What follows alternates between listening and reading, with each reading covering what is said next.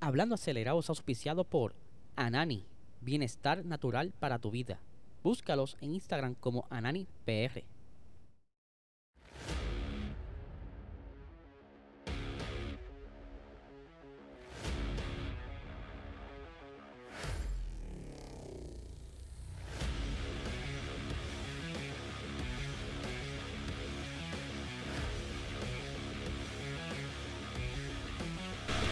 Saludos amigos fiebre, bienvenidos a todos a otra edición más de Hablando Acelerable, Habla y de Ser. Ya llegamos a la última semana del año, última semana de esta segunda temporada de Hablando Acelerado.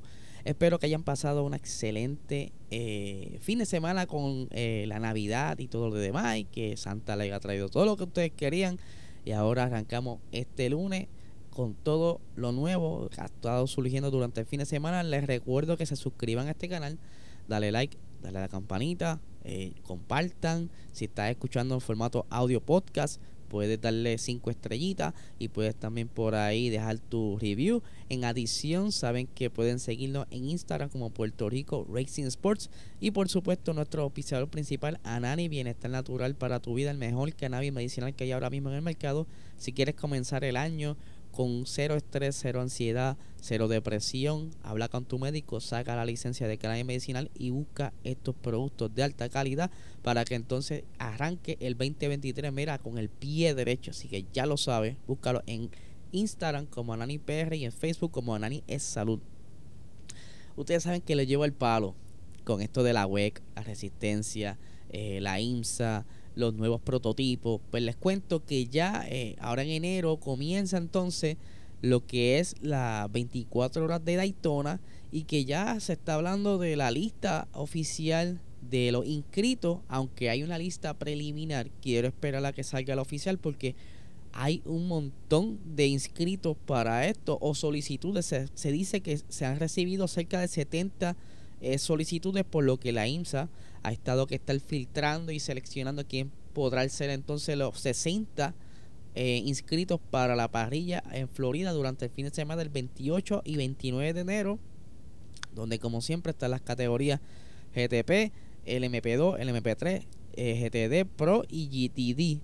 Pero se está esperando también, ¿verdad? Que comience eh, la nueva, los nuevos prototipos LMDH, en la, en la sección de Gran Turismo como le llaman, y que, ¿verdad? Partiendo de esa línea de los prototipos y demás, ustedes saben que han estado entrando diferentes eh, compañías nuevas o fábricas. BMW, está regresando este Porsche, está por ahí también Ferrari de regreso.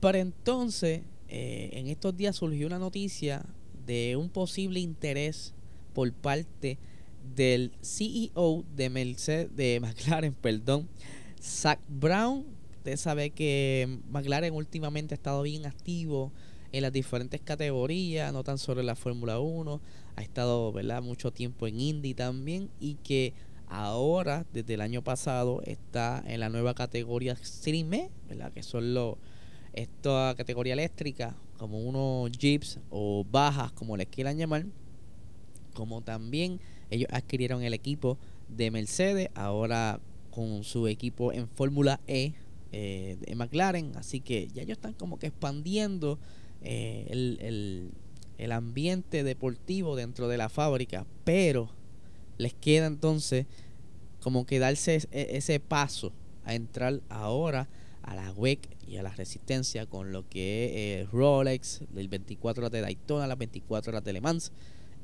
pero no es fácil. Para esto se requiere dinero, pero para entonces tú tener dinero necesitas estar eh, por lo menos en todas las categorías, terminando mínimo top 5. Aunque la Fórmula 1 es más exigente, tú necesitas estar por entre la tercera, que ellos hayan estado, eh, segunda posición en campeonato de constructores para que tenga el dinero suficiente. Entonces los altos rangos de la fábrica den el permiso o el, el, eh, acepten entonces dar ese paso a entrar a otra categoría y aquí tengo unas expresiones del señor Zach Brown referente a lo que le estoy hablando Dice, me encantaría ver a McLaren en las categorías más importantes del mundo de las carreras de autos deportivos. Creo que le vendría un bien a la marca. Tenemos que asegurarnos de que no lo hacemos cuando estamos preparados para afrontar nuevos retos de esa envergadura, porque es cuestión de cuándo No de que si, de, no es de que si queremos ir o no. Creo que faltan eh, algunos años, pero tenemos que tomar pronto una decisión al respecto y sabemos qué condiciones hay que cumplir antes. O sea, ya ellos saben qué necesitan. Por lo que ya descartamos 2023, ya descartamos 2024, posiblemente entra en 2025 y que se está rumorando por ahí que Mercedes también quiere entrar, pero esos son rumores, nada, no hay como que mucha información que sostenga esos rumores, pero todo el mundo está apostando ahora porque como les he dicho un montón de veces, quieren atraer eh, la atención de nuevo a las carreras de resistencia que en un momento dado eh, se iban a los puños en cuanto a atención con, con la Fórmula 1, ya que ahí se, se destacaban ¿verdad? las diferentes marcas y quien ganaba pues tenía éxito en el año vendiendo más carros porque de eso se trataba, tú decir que tu carro está bien diseñado porque resiste tantas horas corriendo y puedes entonces eh, comprarte uno de uso diario y que no vas a tener problemas. Esa es la idea principal. Así que vamos a ver qué pasa con todo esto de McLaren que parece que le está entrando como que la espinita de querer entrar porque está viendo a Ferrari, está por ahí este Porsche, ah, ¿entiendes? Está todo el mundo como que coqueteando y ellos quieren entrar al juego para ver si logran algo allá y hacen otro punto en la historia de la, de la automovilismo.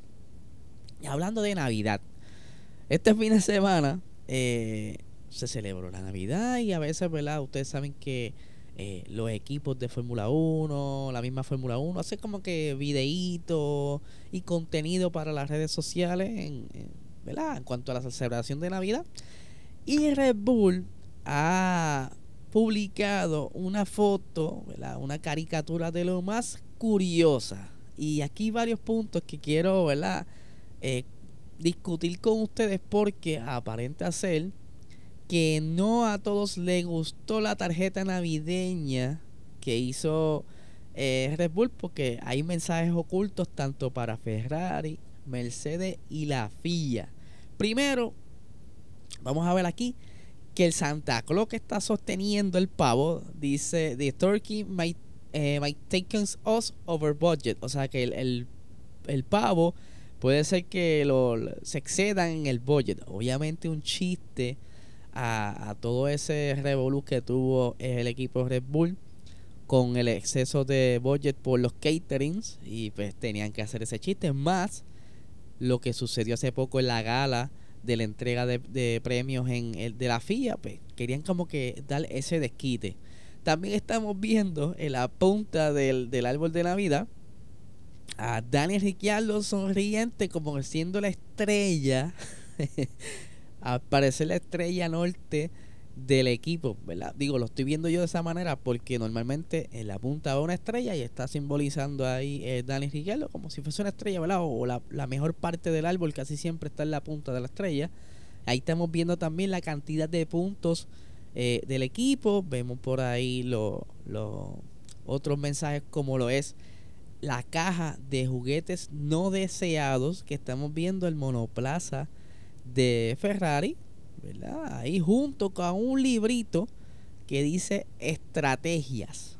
Y obviamente Ferrari tuvo sus situaciones durante la temporada con la estrategia, más el carro con la fiabilidad, entre otros problemas ahí este, mecánicos que hizo que perdiera la batalla contra el equipo Red Bull, que era el que estaba más duro este año pasado, como también estamos viendo el Mercedes, ¿verdad? El W13, que ni siquiera eh, Lewis Hamilton quiere saber de ese monoplaza, no lo quiere en su colección, no lo quiere conducir más y por eso es que está ahí en la caja de los juguetes no deseados.